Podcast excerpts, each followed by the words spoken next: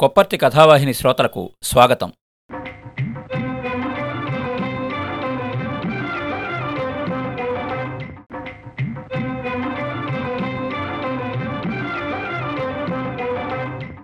కథాభిమానులకు నమస్కారం. ఈ వారం మనం వినబోయే కథ చెప్పులు కుట్టేవాడు. రచన స్వర్గీయ శ్రీ త్రిపురనేని గోపీచంద్. చదువుతున్నది కొప్పర్తి రాంబాబు విశ్రాంత ఉద్యోగి ఇండియన్ బ్యాంక్ విజయవాడ. నన్ను మీరు చూసే ఉంటారు. కానీ నేను మీకు గుర్తుండను.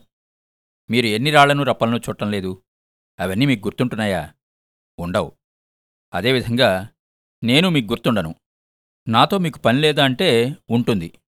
రాయితో మాత్రం మీకు పని ఉండదు ఉంటుంది. మేకు ఏ గోడనో కొట్టవలసి వస్తుందనుకోండి అప్పుడు పక్కనున్న రాయిని తీసుకుంటారు దిగ్గొడతారు. ఆ తర్వాత ఆ రాయిని విసిరిపుచ్చుకుని అవతల పారేస్తారు. ఆ రాయి మీకు ఉపయోగించింది కనుక గుర్తుంటుందా? ఉండదు. నేను అంతే. ఏ చెప్పో తెగితే నాతో పనిచేయించుకుంటారు కానీ నేను మీకు గుర్తున్నాను కాకపోతే పనిచేసినందుకు ఏ కాణీనో అర్థనానో నా మీదకు విసిరిపారేసి వెళ్తారు. నాతో పనిచేయించుకునేవారితో నాకు మాట్లాడబుద్ధి అవుతుంది. వారి కష్టసుఖాలు కనుక్కోబుద్ధి అవుతుంది.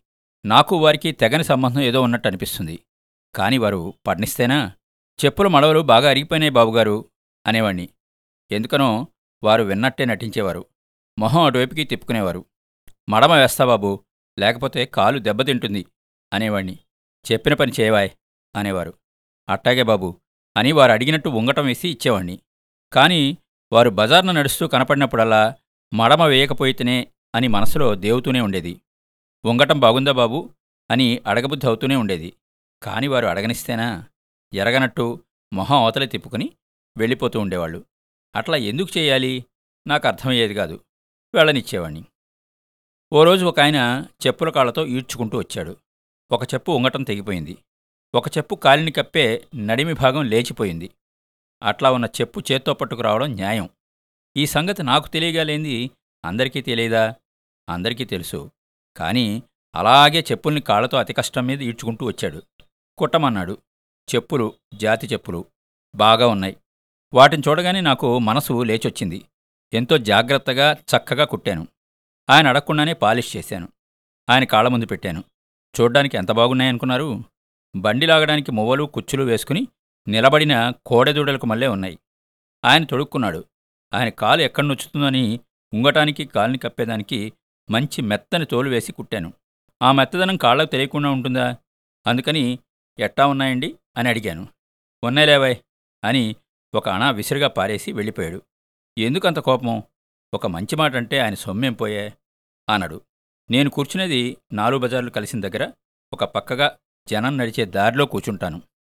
అస్తమానం అక్కడే కూర్చోరావాల్సిన వల్ల ఎండకి తట్టుకోలేక చిన్న డేరాగుడ్డ దొరికితే దాన్ని పెళ్ళల మీద లేపి దాని కింద కూర్చునుంటాను.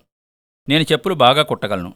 అయితే నాతో చెప్పును మరామత్తు చేయించుకునేవారే గాని కుట్టించుకునేవాళ్ళు లేరు. ఒకవేళ ఎవరన్నా కుట్టించుకుందాం అనుకున్నా నన్ను నమ్మి ముందుగా ఎవరు డబ్బిస్తారు? నా దగ్గర చెప్పు కావాల్సిన పెట్టుబడి పెట్టడానికి నయా పైసా లేదు. మొట్టమొదట్లో ఎట్లాగో ఒక రూపాయి పోగు చేసి పెద్ద షాపుల వాళ్ళు పనికిరాని తోళ్ళతుక్కు అమ్ముతుంటే కొన్నాను. అదే నా పెట్టుబడి. ఆ తోళ్ళ తుక్కు ముందేసి కూర్చుని వ్యాపారం మొదలుపెట్టాను. పొద్దున్నే గంజినీళ్ళు తాగి వచ్చి కూర్చునేవాడిని నాకు మళ్ళీ చెప్పులు కుట్టేవాళ్ళని నేను చాలామందిని చూశాను. వాళ్ళు చూడడానికి గలీజుగా ఉండడం వల్ల చెప్పులు కుట్టించుకునే పెద్ద మనుషులు వాళ్ళ దగ్గరకు వచ్చేవాళ్ళు కాదు. అందుకని అందిన గుడ్డపీలికలన్నింటినీ చేర్చి పొడుగ్గా కుట్టి ఒక తలగొడ్డ తయారు చేశాను. అది చుట్టుకుని పనిలోకి వెళ్ళేవాడిని మొదటి రోజు అది తలకు చుట్టుకుని పిల్లలు బజార్లో ఎరుకొచ్చిన అద్దం మొక్కలో చూసుకున్నాను. నా కళ్ళను నేనే నమ్మలేకపోయాను. డాబుసరిగానే ఉండి నన్ను చూసుకుంటే నాకే నవ్వొచ్చింది. నవ్వాను తుసుక్కున. ఎందుకట్ట నవ్వుతావు? నీకేమన్నా పొయ్యే కాలం వచ్చిందా? అంది గుడిసెది. ఇటు చూడు అన్నాను. పోతు పేరంటాలలే ఉన్నావు అని తను నవ్వింది. తల వంచుకుని నోటికి చెయ్యి అడ్డం పెట్టుకుని మరీ నవ్వింది. అది నవ్వితే దాని నవ్వు కిరు చెప్పుల మీద తగరం మెరిసినట్టు ఉండేది. నా గుడిసెది నాకు చెప్పు కుట్టడంలో కూడా బాగా సహాయం చేసేది. నేను పొద్దున్నే పనిలోకెళ్తే అది కూడా ఉడకేసి తొమ్మిది పది గంటలకల్లా నా సరసని చేరేది. దానికి కూడా చెప్పులు కుట్టడం కాస్తొచ్చు. ఎవరు నేర్పారు? నన్ను చూసి అదే నేర్చుకుంది.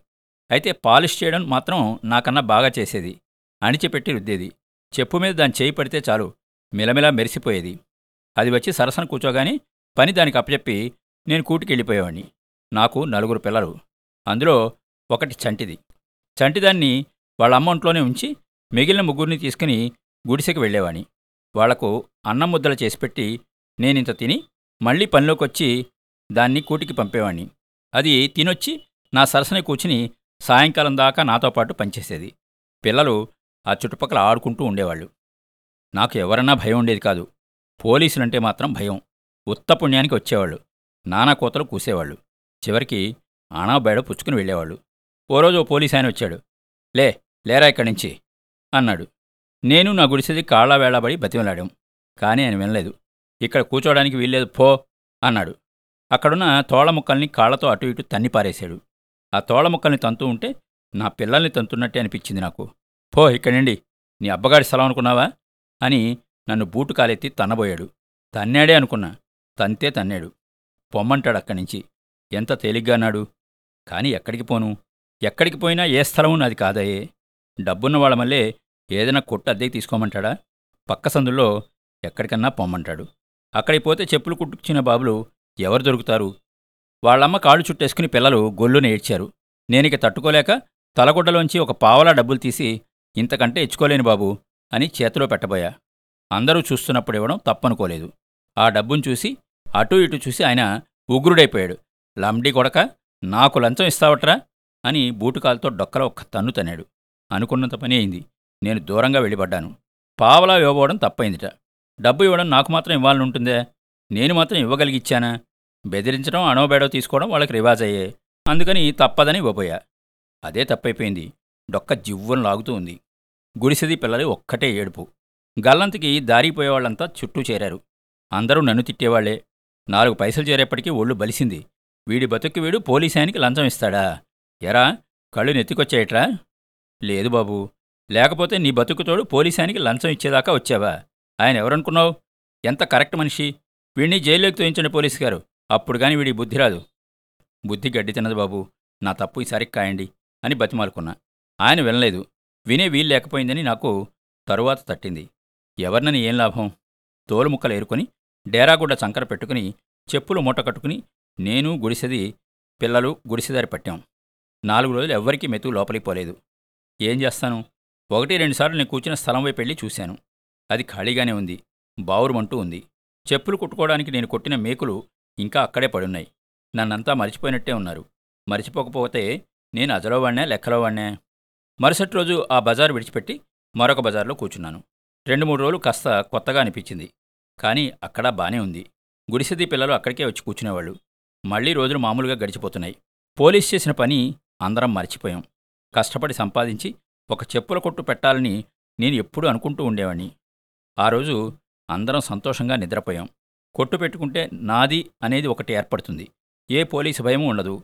కొట్లో కూర్చుని గుడిసెదాన్ని సరసన కూర్చోబెట్టుకుని అలా ఆలోచిస్తూ నిద్రపోయాను.